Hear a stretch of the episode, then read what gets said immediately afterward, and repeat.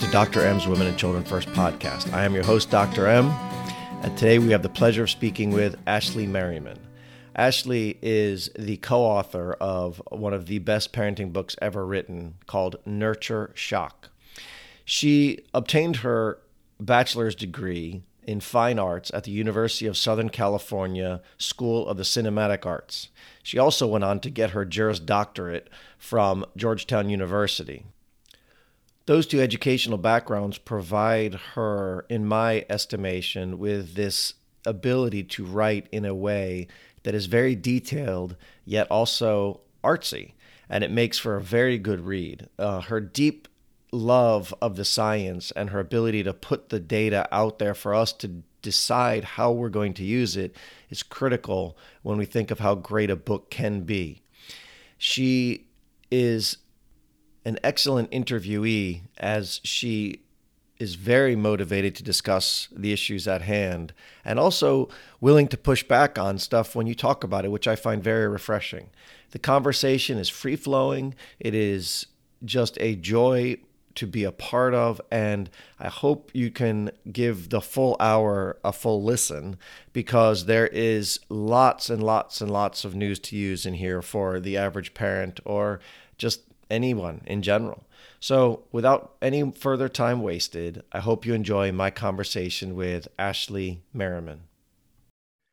Good morning, Ashley Merriman from the wonderful District of DC, or actually technically Arlington. I am so happy to have you on this podcast. It's been many years since I first read the fabulous book that is otherwise known as Nurture Shock. So, welcome. Thank you so much. Um, yes, I live in what we affectionately call the DMV. Yeah. uh, it's the District, Maryland, and Virginia, but this little area around it, and you know, lots of government workers standing in lines. So I live in the DMV. Yeah. ah, too good, too good. So let me start with a little, uh, uh, just sort of a discussion, or actually a piece of writing written in the New York Times by Pamela Paul. So, quote, nurture shock with its Toffler-esque title promises to revolutionize parenthood with quote, new thinking about children, end quote, according to authors Po Bronson and Ashley Merriman. Nurture shock is the panic common to new parents that the mythical fountain of knowledge is not magically kicking in. It's that gut pummeling doubt that hits the moment you bring your first child home from the hospital. They let us keep this thing and snowballs from there. Such feelings of inadequacy, the authors suggest, are justified. But as they write with deeply felt earnestness, small corrections in our thinking today could alter the character of society long term, one future citizen at a time. End quote.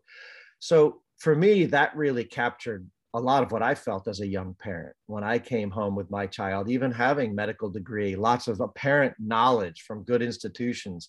And I still felt like, holy cow, they let me keep this thing. So then nine years after I'm in private practice, I run into this book Nurture Shock. I'm like, what is this? Nurture Shock. What an interesting name. So I started reading it. And honestly, I couldn't put it down. I dog eared. I still have my original copy sitting next to me. It's underlined, dog eared, highlighted because it it comes with that what I call social science understanding. And I think of social sciences like I think of nutrition science. They're imperfect, but boy, they get us as close as we can to really understanding what's going on.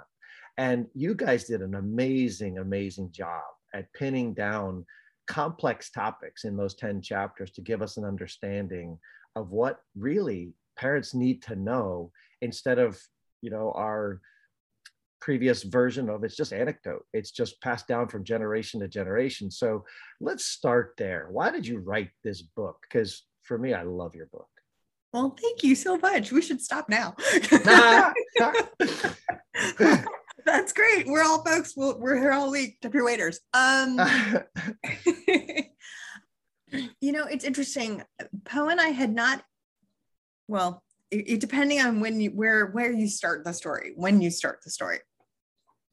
Po and, and I'm going to tell you the story version if that's okay.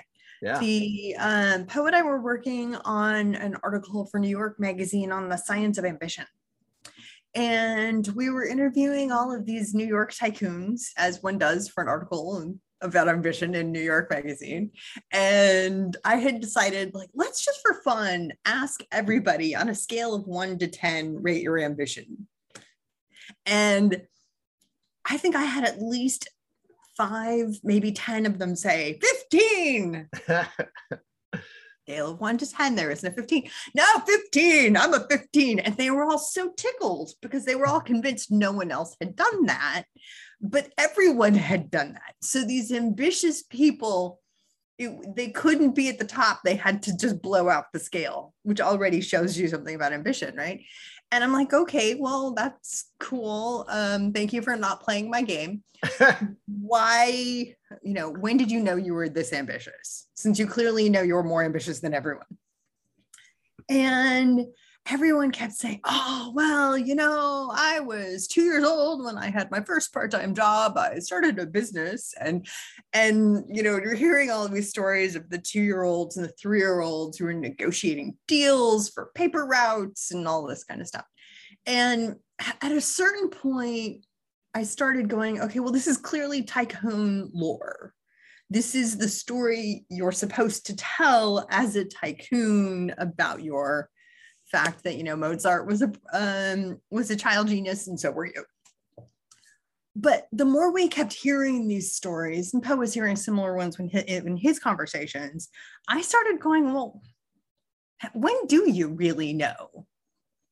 When when do you see motivation in children, even at two or three? Does that actually matter? Because clearly they think it does. I'm not convinced, but they clearly think it matters.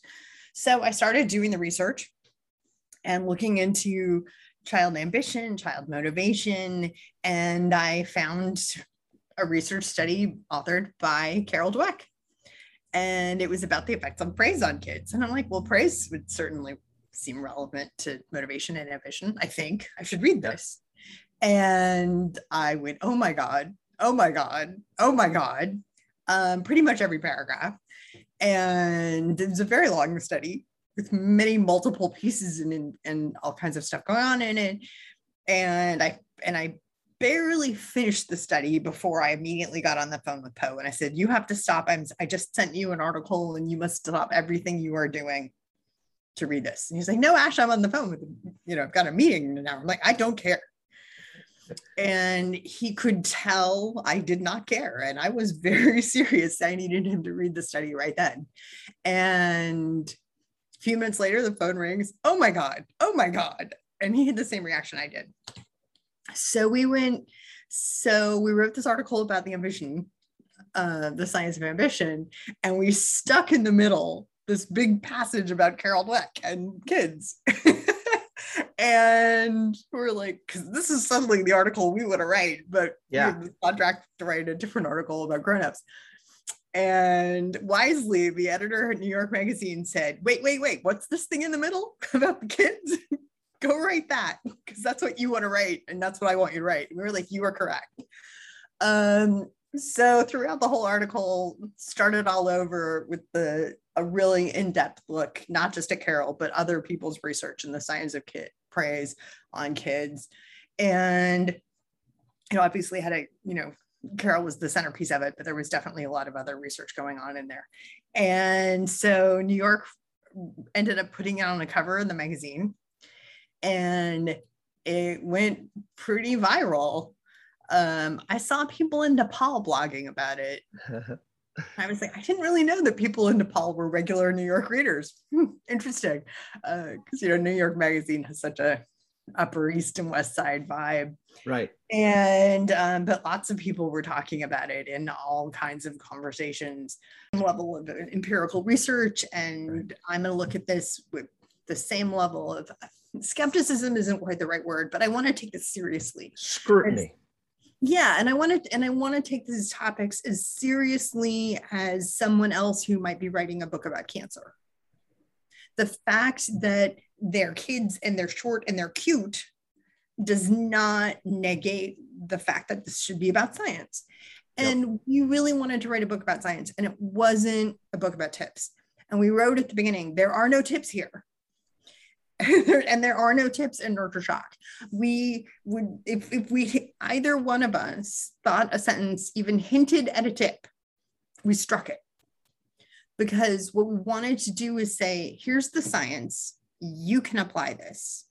Maybe this doesn't relate to your kids. That's possible. I've never met your family. How, how do I get it? I, I'm not. We thought one of the problems was people, you know, total strangers on the street will tell you how to raise your children, but they don't know you and they haven't met your kids. So that sounded sort of ridiculous to me. And what I wanted to do is say, here's what the scientists have found.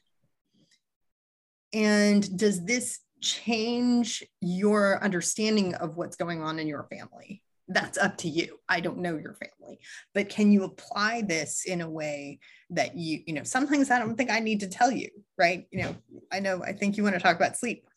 Uh, we didn't yeah. need to write get kids more sleep right but if if we thought if we had told you the evidence of not getting enough sleep you hadn't by the end of the day said you know i should get my kids more sleep, then we have failed, right? right? I didn't think there was any added value in the bullet points. Right.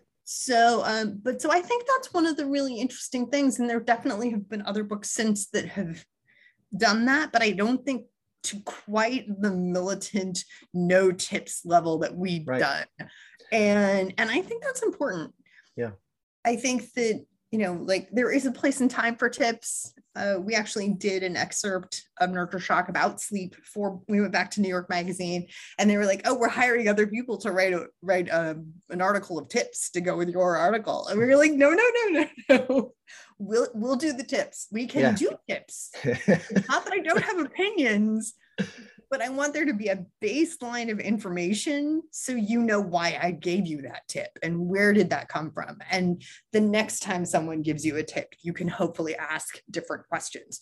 So that's, you know, uh, one of my random backgrounds as a training as a lawyer. And in being a lawyer, you're trained to, you know, the person who asks the questions wins because they set the thing. So what I was really hoping as much as particular issues were obviously very important to me. That's why we wrote them.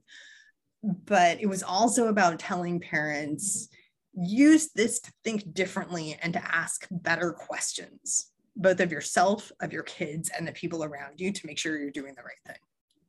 So that was sort of the one of the sort of, and sometimes we actually wrote that in the introduction and the conclusion, and sometimes it was a secret thing that Po and I just put together. Yeah, I, I totally agree because that when I read it, that was what I I noted in there. But for me, I'm always looking for the tips to pass along to the parents, right? Because I am the pediatrician in the room, so invariably I did synthesize your data into tips. But I say well, the one it's thing it's easy to do. We yeah. just didn't do it. We wanted we wanted to be facially neutral and then let you go oh and make up that decision on your own because everybody that's what everybody says these days, right? Well, I'm going to do my own research. I'm like I did my I did the research, but you can make your own conclusion. Right. And, and you did it well with a storytelling mentality, which is always so useful when you're reading a book, which again, kudos to you guys for having that journalistic background to write in that way to make it an easy read. Because uh, oftentimes you read scientific literature and it's, it's drugs oh, it's dra- dragging, dragging, dragging. It's painful. So again, getting back to how wonderful that was. So let's, if you're ready, I let's shift gears. I don't know that. if you're old enough to remember the TV show MASH. Oh, yeah. Um, but you know, you remember Radar would always. Speak at the same time as the Colonel did. Yeah. And I loved MASH growing up, and I kind of always had that in the back of my head. And when you know, people occasionally joke, you know, what's your superpower? And I'm like, my superpower or my special skill is I can translate English to English. It's a limited skill. but when it's useful, it's very useful. And then I kind of flash back in my head to radar translating yeah, yeah. English English. yeah, yeah, yeah, yeah, totally, totally. So let's go to chapter one, mindset and praise. So uh, you know, I picked a couple of chapters to talk about so the listeners, which are mostly parents, but a, a fair amount of clinicians and providers as well you know let's let's look at let's look at a little bit deeper dive as to mindset and praise because again i think carol dweck's work is some of the most seminal in the last 20 years. So she did the laboratory studies where you know children took an initial test were praised based on intelligence or what some people call iq ability. And no. then look wait wait wait. She told them they were smart or they were targeted. It was there was no baseline assessment based on their actual intelligence. Oh, good. Clarify. All good. just telling the kids, "Oh, you were really smart. But that's why you must have done well." Or, "Oh, you worked hard at this. That's why you must have done well." So the the manipulation was actually that the kids were told why they had succeeded. It wasn't that they they had they had done a baseline IQ test and figured out which were the smart kids and then saw okay. how yeah yeah okay so so so go with that study because mm-hmm. again mm-hmm. you know my my recommend my recollection of it's obviously a little bit different but so when she did this work she sort of showed that this this what you tell the child based on their performance versus what their ability quote unquote is being told there they have provided a massively different outcome in how they were able to then persevere or see themselves. So, talk about her work.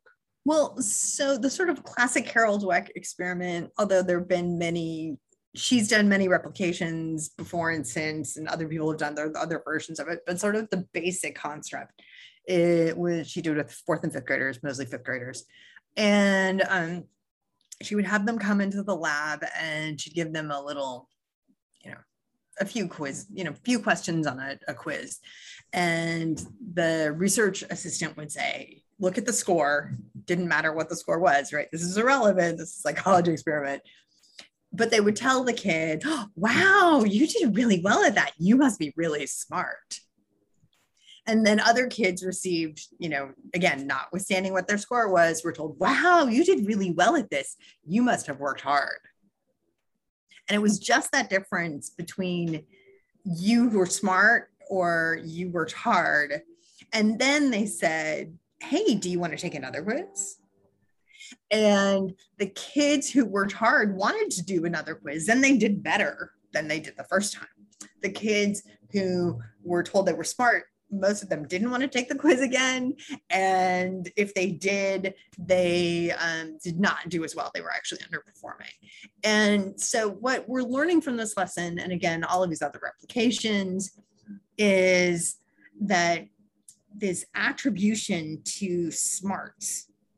We thought you know, the research, there was sort of a theory if we build kids' self esteem, if we tell them they're wonderful, they will live up to their reputation. And what the research in Carol's work and meta-analysis by Roy Baumeister and a lot of other folks has found that no, that's actually not true at all because kids realize they may not live up to their reputation. So they're actually going to scale back, right? I don't want to take another quiz because I'm going to prove to you I'm not as smart as you think I am. So I'm just going to stop now. Right. Whereas the kids who were praised for being, you know, for being told that they worked hard oh, well, then I should work hard again. That seemed to have worked. And working hard is under my control, whereas being smart or not is not. So, so I can prove to you I can work hard by working harder. And there seems to be more of a zero sum game if the praise is focused on that intelligence.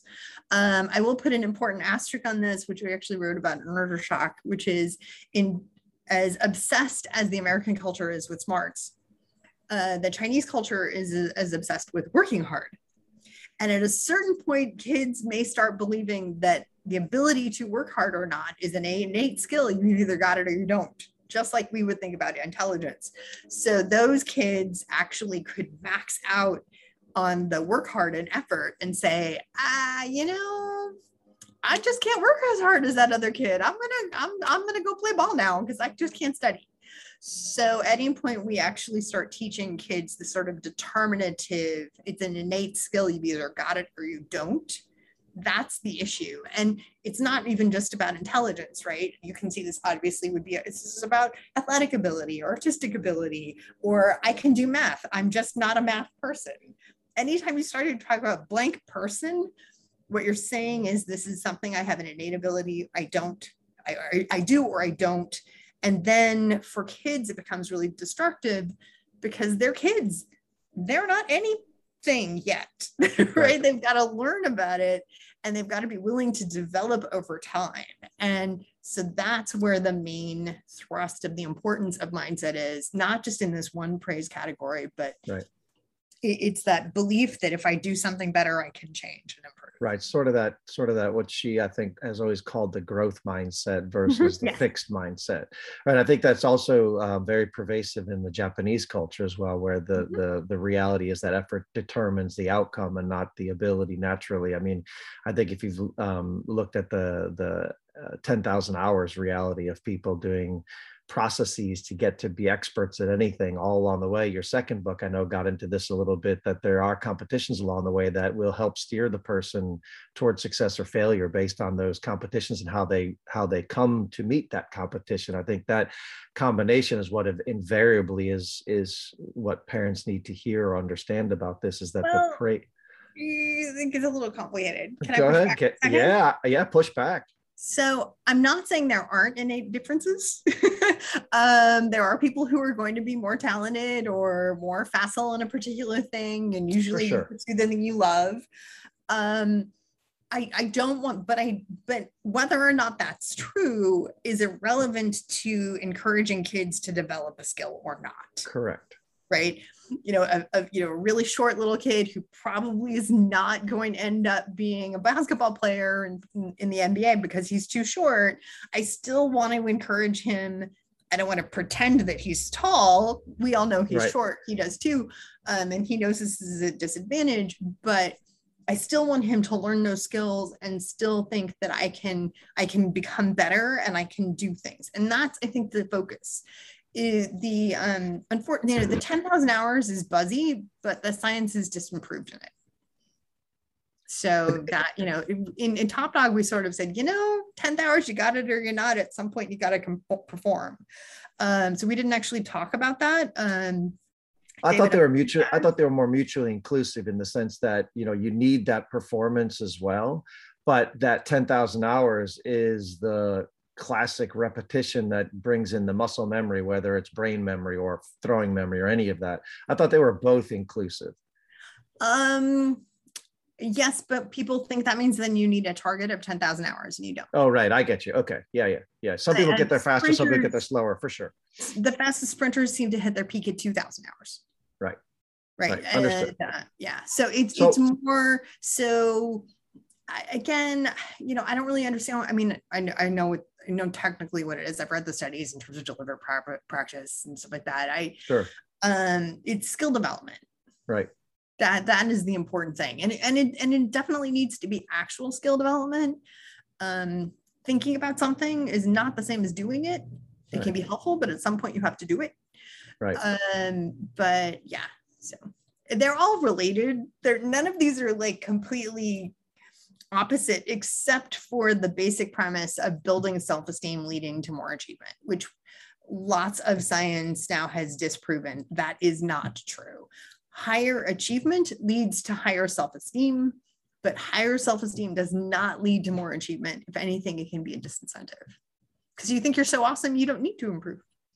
Right. And I think, well, and I think also brings in the whole anxiety realm of if you think you're mm-hmm. awesome and then all of a sudden you run into a brick wall of trouble, a task gets harder, this gets harder, whatever the task is harder, then people will end up crumbling. I think that's been a big problem with the trophy yes. for showing up reality of the last 15, 20 years. You know, mm-hmm. I remember when my daughter was doing gymnastics and they had 18 places and 18 medals. Oh my God. Out of 18, how many? 18?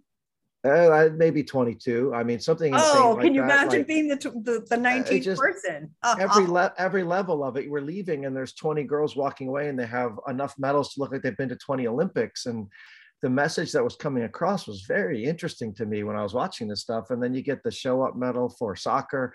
And I think that the, the, the perverse incentive that was put out there of this reality that, yeah, hey, you know, you, you did a great job. You showed up is uh, to me is cut the legs right out from under the kids of what competition is all about. And, and I think competition needs to come with love and, and respect, but competition is not a net negative in the, in general competition, I think is very much a net positive. So I thought that, you know, that. Mm-hmm. Well, it's interesting my my progression on this topic. When Po and I wrote Nurture Shock, you know, the first chapter is about praise, and I think we had a, I think we might have referenced something about hmm, trophies, and and then and we wrote this whole book about competition, and the same again. There was a hmm, trophies for everyone, hmm. and over the course of writing those two books, and then the next year after writing, after Top Dog came out, I became more and more and more hostile against everybody gets a trophy programs. I now hate them. Agreed. I, I can't. I mean, there. In case that sounded ambivalent, I hate them. I detest. I loathe. Get out the thesaurus. I am, and I'm hostile to them yeah. because over time, what I've realized, looking at the research of motivation, research in terms of the science of competition, the science of praise, that the point of competition is not to win. The point of competition is to test oneself to see how good you are and to see if you need to improve more and can you prevail. Correct. And, you know, I mean, you're, you know, in a particular competition, you can say, today I'm here to win, but you're also still there to, you know, sometimes you win because the other guy missed his bus. Yeah. Right. It has nothing to do with you. And, you know, what do you take from that? So competition is really about pushing oneself to another level. And we have to be able to give kids the space to fail. We don't need to set them up for failure. You know, I've, I've had parents say, you know, my should I just intentionally put my kids in things I know they're bad at so they can experience failure? And I'm like, no, they're kids. They're gonna screw up. You don't need to stage failure, but you need to be okay when it happens and the everybody gets a trophy program you know the message is you're wonderful everything you do must get a trophy everything you do must be publicly recognized as a success even when you know you failed lost was disastrous whatever. And failure is so terrible we have to pretend it doesn't exist. Right. And and i'm very concerned over time what message this is saying which is if I don't get know I get a trophy, if I know I'm not going to be getting accolades, I'm not even going to participate. And I can't deal with an honest assessment or an experience of failure because it just goes against everything I've been taught. And I just, I just want kids to have an experience where it's no big deal to lose yes, it sucks, but we go over, you know, we, but we grew. We, you know, and part of growing is congratulating the person who did better than you. That's the hardest mm-hmm. lesson, right? right. In, you know, I, I talked to a lot of Olympians before and after um, Top Dog. And, you know, nobody ever tells someone who just won the gold, yeah, but it's not if you won or lost, it's how you played the game. We only tell that to the losers. Yeah. Now that's a mistake. We should actually tell that to the winners, but we don't. Right. So we need to give kids that opportunity to make a mistake, to not be celebrated, and to learn that that's okay. Right. And, and I think of the process again being the key. I think of my own my own son. We played chess a lot when he was young, and during the game, you know, one of the things I would make sure was I wasn't lying to him about my ability versus his. I would play a game straight up with him, but if he made a mistake, I'd say, "Hey, do you want to take that back?" When he was in the learning stages, but then when he started getting better, I said, "You know, you're getting good enough now. I'm not going to let you have these give backs anymore. If I, am going to point it out to you, but I'm going to take your piece." And and uh, let me tell you, the first time he won, well, he was probably 10 years old. He beat me, and to say he danced around the room for an hour. I mean, everybody on the planet knew he beat me that day, and it was. I remember hearing it. I think I. Yeah, yeah, and it was legit. I mean, he he played a beautiful game, and and I, I remember sitting there going, all that hard work's paying off and look at how you're playing it and there, so there's mm-hmm. something to be said about that because you know getting to the other chapter that you had about you know why kids lie well well they lie to some extent because we teach them to lie because we give them information in the way we offer our verbal information out there that sometimes they see, well, dad's lying here or mom's lying here. So to me, that process is also trying not to tell a lie like, oh, you're good enough before you're good enough, right? So a lot of that I think is is sort of the to me the news to use for parents and understanding the process is critical. I think the way to think about it is praise is recognition for achievement and encouragement is go, you can do it. Yeah. Good. And, we, and we don't and don't flip those. Right. A lot of what we do is we actually go, oh my gosh, that was so great. It's not great. They're not even done yet. Right. Right. So we're using praise, that recognition of achievement to motivate in lieu of encouragement. And that's a mistake. What we need to do is keep those two things separate. Praise when it's real, which is limited. Don't right. overpraise. Praise for something that's new. If it's the first time a kid's done something and it's hard, go ahead, praise them for that. If they've slid down the slide 5,000 times and it's their favorite thing to do, you don't need to praise them for that. Right. Right. right? So, so splitting those is important. And research actually found that that this is to such an extent by 12 years old kids actually recognize that an indic- being told about they were praised was actually they thought this was, meant someone was worried about them yeah because there's they'd heard so much false praise and the kids who actually were doing well got criticism right? Well i think you can do better. And the kids we were worried about were that was so great. So then they were also given permission to stop because we'd sort of indicated we thought they had done as much as they could and you know they can stop now right? And it was interesting that once i read that i was that was another one of those lightning bolt moments where it's like oh my god i have completely done that to kids. Yeah. and i'm sure they knew. And overnight i stopped. And it was so funny. I you know my tutoring program there was this young there she was maybe 15 and I'd been tutoring her since she was seven. And um, she'd written, I was uh, going over an essay with her and I said, Oh, that sentence is lovely. And she started and just like flew out of her chair like I delivered an electric shock. And I said, What? What? She's like, You've never said that before. I'm like, Well, you've never written a lovely sentence before but that's a genuinely lovely sentence. And she said, I know because you never would say that unless it wasn't true. I know. And and she was so much like your your son with the real win in dancing. The fact that she was, you know, I mean, I wasn't abusive. I wasn't saying everything you're doing is terrible. But when she did something that rose to the occasion, I commented it and she knew it was real and it meant so much to her. And this was, you know, God, 10 or 12 years ago now. And both of us still remember that moment. So yeah, so that record, you know, again, praise, achievement, encourage is encouraged. Don't get these two twains confused to mix yeah, them. And I, and I sort of look at that, and I and I like that split too, because I sort of look at encouragement as unconditional love. You're sitting there in a space of "I love you, kid. I'm here to encourage whatever your choice is." And I've said this story before. I think it's a sort of a, a funny one. I remember when I was in third grade, and we're walking into the gymnasium in school and they're picking instruments. So what are you going to play? And my sister and brother when they went through years before me my sister picked the flute my brother picked the violin.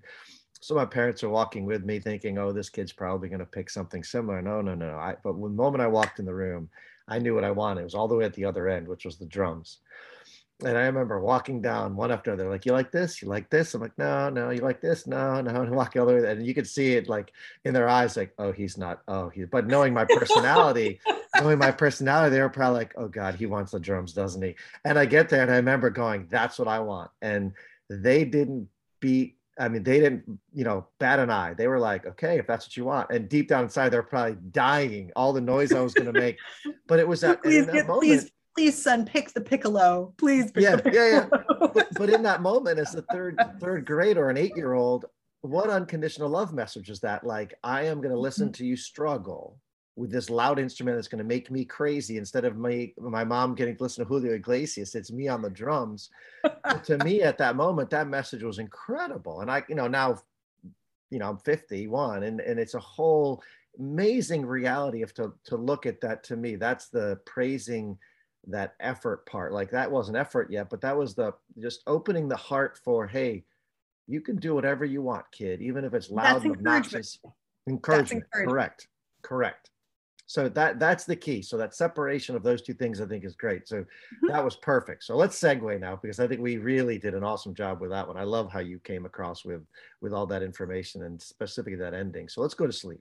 Talk about some of the research around sleep because as a pediatrician sleep is definitely a major major problem in society right now for kids um, mm-hmm. between the late the the early start times for high schoolers which i think is, is insane that we persist in doing this yep. to the the social media nightmare that has really i think taken away a lot of their their sleep time by having phones in the rooms and things especially in my patient population where i'm at So I know, you know, a bunch of research had showed that, you know, I think there were some high school students in one of the um, research articles that you had looked at where their grades improved for every 15 minutes of sleep. I there was something stating there that you know if they had 15 more minutes, those kids had more A's, and then the next group had more B's based mm-hmm. on that. So so let's touch on that.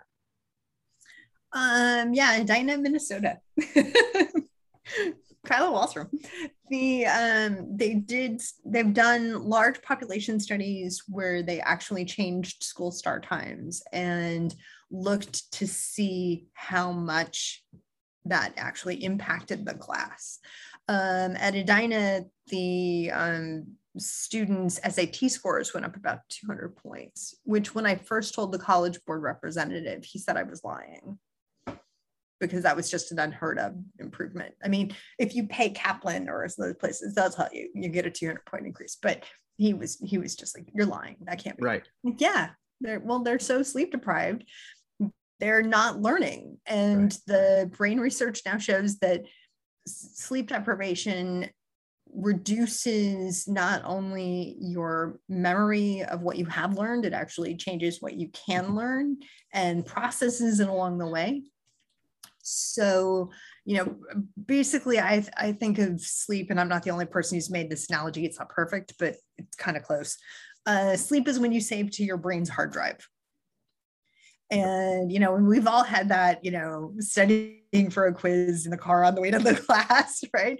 Um, and you might, and you, maybe you passed the quiz, but 20 minutes after the quiz, you have no recollection of what happened, right? Correct. You, know, you don't remember the quiz and you certainly don't remember the information. That's because that was staying in RAM. You did not save to hard drive. And sleep is when we save to hard drive what we have learned during the day. And so this research has actually said, well, if we move school start times, does that actually improve grades? And the answer is yes.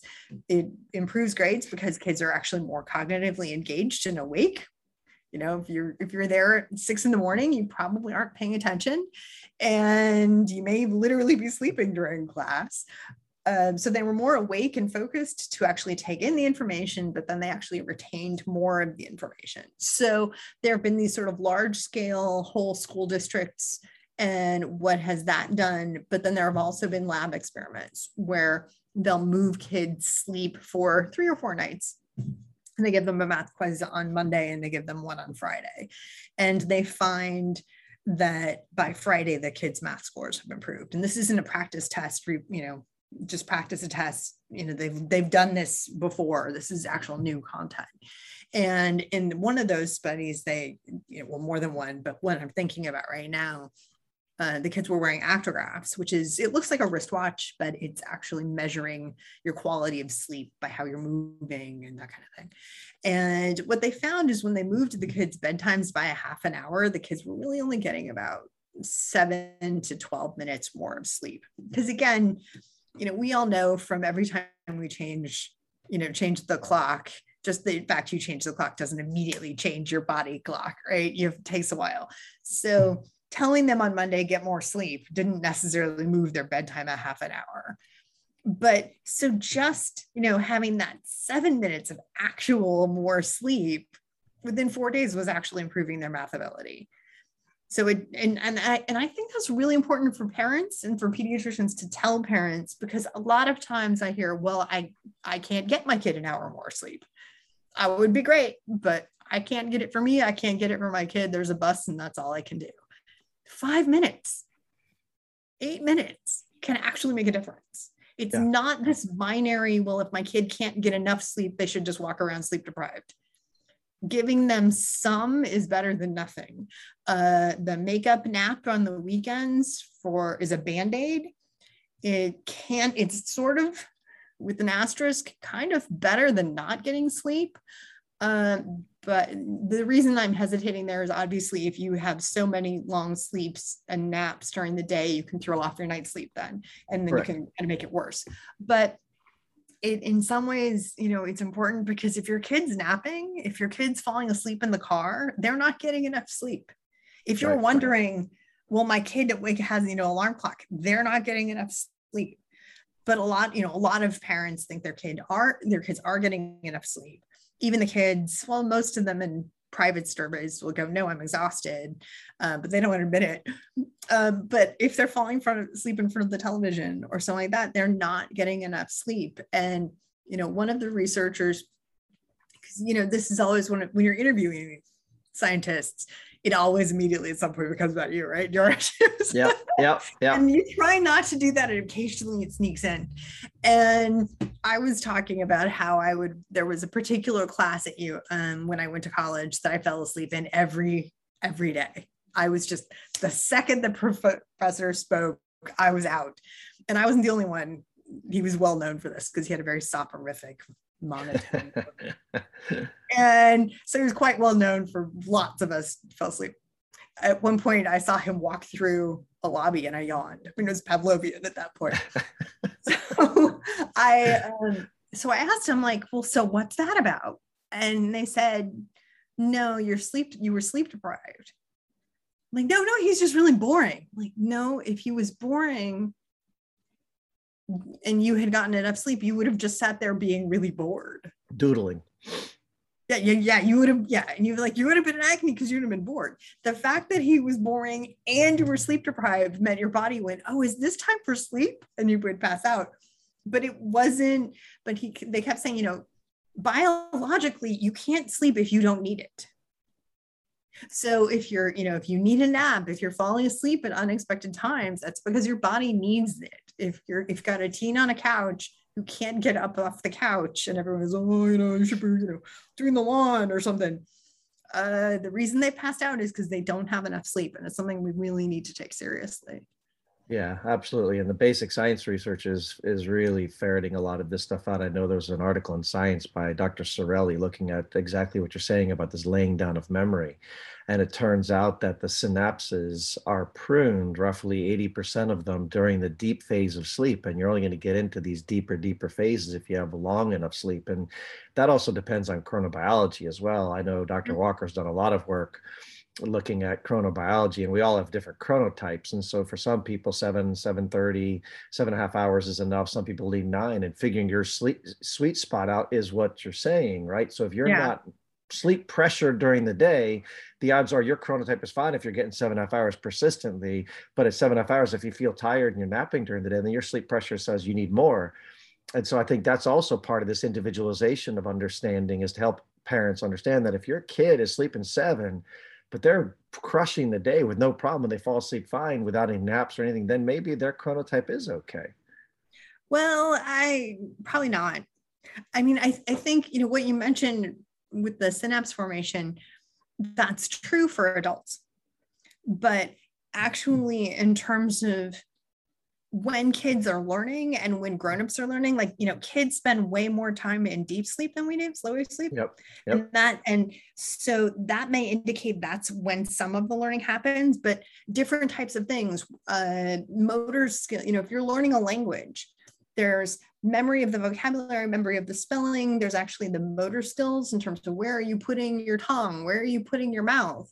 And each one of those different things actually requires different parts of sleep. It's not this unidimensional, and you know, people go, oh, well, you know, there's you know, REM and not REM. No, there's REM and not REM and sleep wave and deep wave. Right, right. alpha, and delta. One of these, right. And so so the so the amount of time your kid is getting you know we focus on the seven to eight hours well that's what grown-ups are supposed to be getting correct but you know your brain isn't grown up until depending on the neuroscientists you're talking to 21 22 23 25 Right. So, so the time that they need isn't necessarily going to be indicative at one point compared to three months or six months from now. It's going to depend on their physiology, where they are in puberty, it, it, there's seasonality issues and and and these just they're not fixed in time and the hard part for parents and kids right now is you know you really only know how much sleep they need during a vacation and not the first three days because the first three days you're in a, you're on this sort of biologically programmed clock right. but it's when you just go to sleep when you need to and you wake up when you need to and you've done that persistently for a few days, that's when you actually know how much time you need. And it's very difficult because in our modern worlds we just rarely have that time to do that. There's you know a meeting in the morning you're supposed to go to or a late night you know all nighter to do work. So it's really hard to actually find out what you need. I think the better course is to well if you you know look for actual signs of sleep deprivation. You know do you need an alarm clock? You are by definition sleep deprived. If you got enough sleep you would wake up. Right um, are you perseverating? This is one of my big clues. um, David Dinges taught me a, a, a, to really watch for this, and I go, "Yep." So if you're perseverating, if you are stuck on the wrong answer but you don't know the right one, or you're just fixated on a topic. Why not? You know, why can't we talk about this? We should just keep talking about this.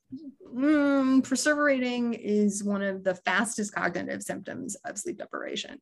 So I kind of think looking for those symptoms mm-hmm. rather than rather than presuming someone's okay because they got an X number of hours is probably not where we need to go. Um, I, yeah, I would look more for that that functioning issue. Soft signs of it, uh, functioning. Got you. Yeah, especially because um, Dinges looked at, you know, and had people be completely sleep deprived and go in the lab and do a cognitive test. And they'd be like, How are you, how are you doing? He's like, oh, I feel they feel I feel terrible. I haven't been to bed. And then they had other people who just short slept for an hour each night. So at a certain point, they were they had the same number of missed hours of sleep as the people who hadn't gone to bed, but they had spaced them out. And they came into the lab. How you feeling? Great. Want to take a cognitive test? Sure. But they did just as badly as the people who hadn't slept. Interesting. They just yeah. didn't know it because they were used to feeling tired. That's right. trick. We get so used to it that our body just thinks this is where we're supposed to be and doesn't realize, which is again why then suddenly there's some quiet moment or something and people pass out because that, yeah. Yeah, I think that I think that falls under the rubric of quality sleep, and I think uh, there was yes, a bunch of research. and quantity both are very right. important independently. Right, looking mm-hmm. looking at the research of how much the the cell phone is disrupting that quality because you have it in your room, you're getting buzzed by a friend at 2 a.m. Even though you're physically in bed for that 10 hours, yep. that 10 hours is disrupted multiple times. The quality can be dysfunctional. I think even more interesting to me is the lymphatic system that's been now found that cleans out the brain, and how much at young mm-hmm. ages now we may be disrupting the actual protein clearance system that prevents Alzheimer's and other things long term. So there's a lot. Uh, yeah. It's very scary for for a resident who didn't sleep a whole lot for seven years. Um, yeah, it's it's a bit terrifying because I went through a long period of time. I remember my wife and I were in uh, Italy traveling for three weeks backpacking after my residency was over, right before I started working in private practice. And I remember it was like it was like the seventh or eighth day, and I was sitting on a mountainside and I remember looking over to going, wow, this is what it feels like to be rested. Because I hadn't felt it in so long. It was, mm-hmm. it was shocking. Mm-hmm. And it was like, okay. It, and it was almost like this, this switch in my head, like, I never want to go back to that place again of being sleep deprived and unhappy. And wow, that was really interesting. And so I think that's also to your point, you know, helping these kids understand that they're, I feel fine because I'm capable, I'm functional, I'm doing X, Y, and Z. Yeah, well, that's not true. Let's talk about what optimal is. What's optimized version of yourself? And I think this comes to all the different topics of nutrition and everything. Mm-hmm. Optimization is much more important than I feel fine or I'm doing X, Y, and Z. So yeah, these are, you know, all incredibly important topics that you've laid out in this book. And we only touched on two, and we're already at oof, almost 50 minutes. It's just it's just a testament to again of how amazing your research is and how easily your conversational ability is. We're definitely going to have to have you back on to go through some more of this because I think the parents are going to glean more and more and more information from you li- live, real time, but also as they read your book. So let's let's let's go to the last question because I like to ask this of all my guests and you're going to be interesting because I have zero idea where you're going to go with this question. Um, okay. But you're in the perfect location to ask it. So you are given a golden ticket, and that golden ticket allows you to walk over to Congress or to the executive branch and say, hey, I want this policy changed. And that ticket has to be honored. Mine is very simple. I want school food changed. I absolutely am indignant that in a society with three and a half trillion dollars in revenue or whatever we have doesn't offer high quality whole food to kids. What's yours? Ooh, I need a lot. you only get one. I like think, you said, you goal, can't be. I, I think I'm, can't my golden. I, my golden ticket would be I need a red line straight into the oval. Um, I have a lot of opinions. The um, can I give you two?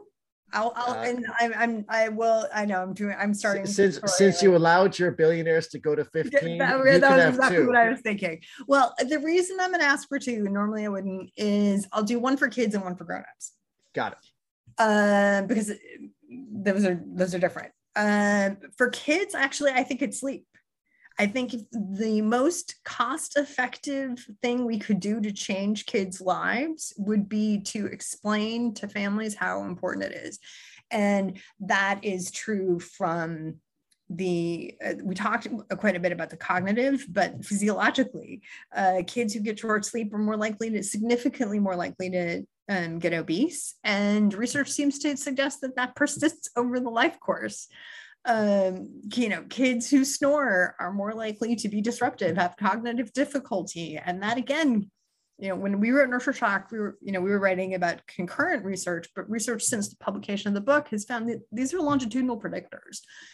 So in terms of the thing that would change every family's life, if our kids got more sleep when their brains were really at development and then we encouraged this from federal programming, whether we change school start times or just, you know, have PSAs.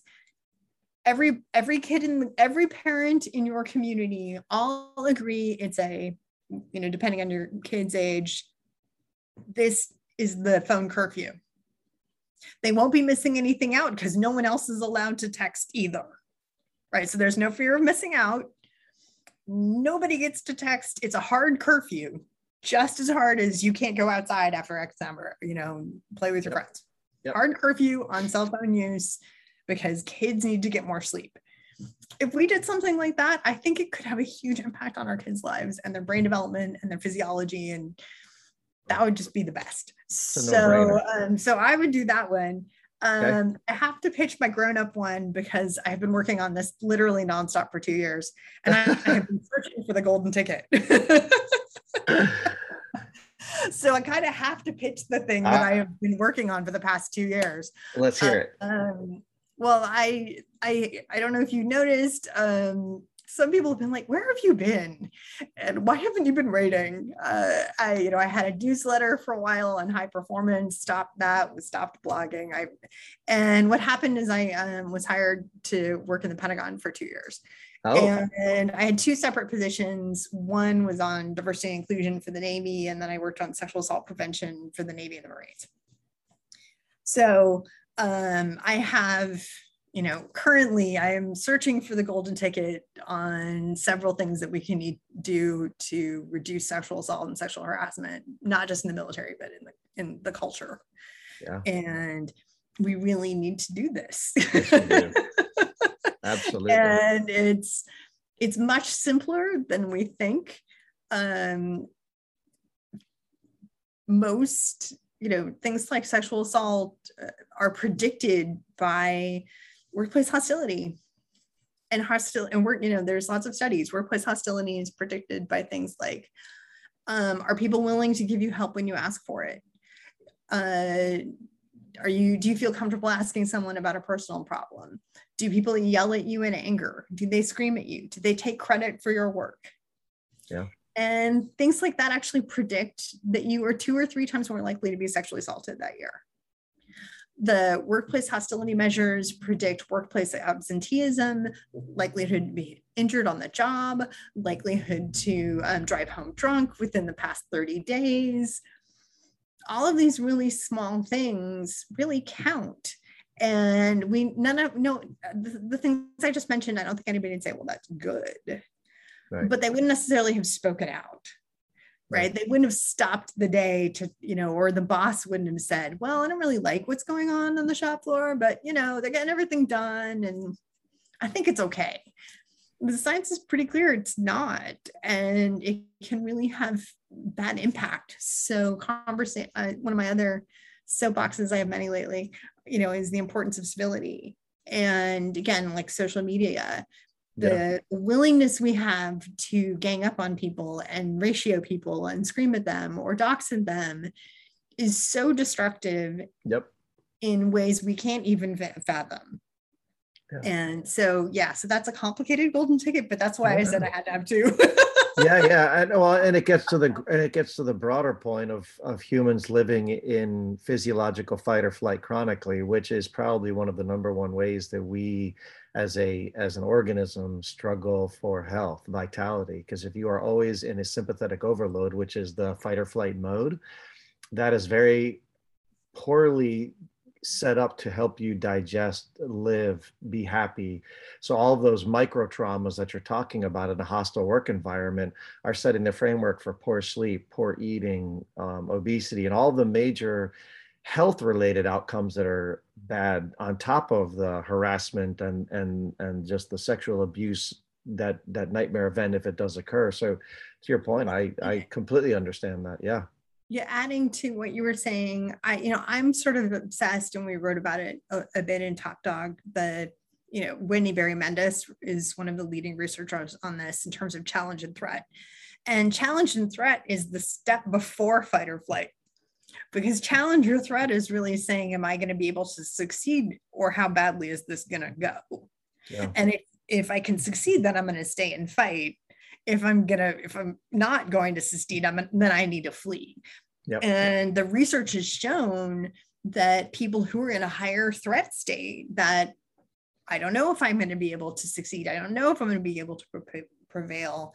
That predicts really bad cardio outcomes, right. both in the short term and longitudinally. So, yes, to be perpetually on in the sort of on guard threat state and I think it's important to add that to the fight or flight because I don't think people would be like, well, I'm not scared. Like, are you always on guard? Yeah. Oh yeah, I'm on, I'm always on guard. Yeah. There, there you go. That's where that's I think where a lot of that, you know, the the cortisol misre- um, misregulation right. is going and the the lower testosterone and then all these things you know go back to sleep right go back right. to all of this um, dysregulated cortisol is going to dysregulate your sleep. Right. Then sort of all have a cumulative impact. Yeah. Yeah, it becomes it be, they become what I call loops, and they loop back on each other, and you end up mm-hmm. with this physiologic loop of dysfunction that's driving more dysfunction. Eventually, it becomes compounded exponential pain, and and so yeah, I totally agree. Well, Ashley, that was um, the fastest hour that I think I've spent. It was um, uh, I don't even know how to say how great that was. I loved it oh, so much good. that I hope you want to come back and go through maybe a couple other chapters once oh, down sure. the road. But um, that was fabulous. So I really appreciate you. As I stated, yours is one of my favorite books and still is dog-eared and ripped to shreds and and, and one of my happy carry-alongs. And, and I continue to read as much as I can in this space. And I love the work you've done. And I just want to thank you for your hour. Oh, thank you so much. It was it was really fun. I, I had a blast. Until next time, have a great day up in DC. Thanks, you too. Well, there you have it, folks. A fantastic hour long conversation with Ashley Merryman.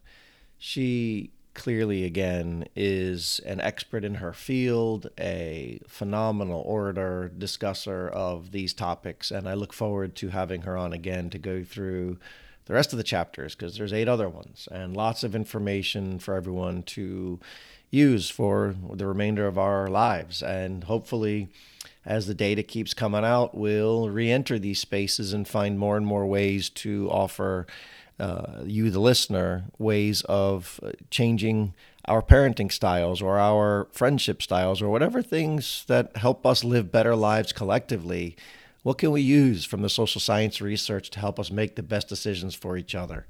ultimately living the most authentic life we can and helping to help others live their most authentic lives and especially our children is our goal.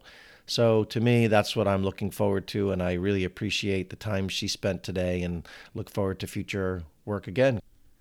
So I'm going to sign off. Remember, hug those kids. The information provided in this podcast is for educational and informational purposes only. It is not a substitute for advice and treatment provided by your physician or other healthcare professional, and is not to be used to diagnose or treat a health issue. This podcast does not constitute the development of a provider patient relationship. Have a great day.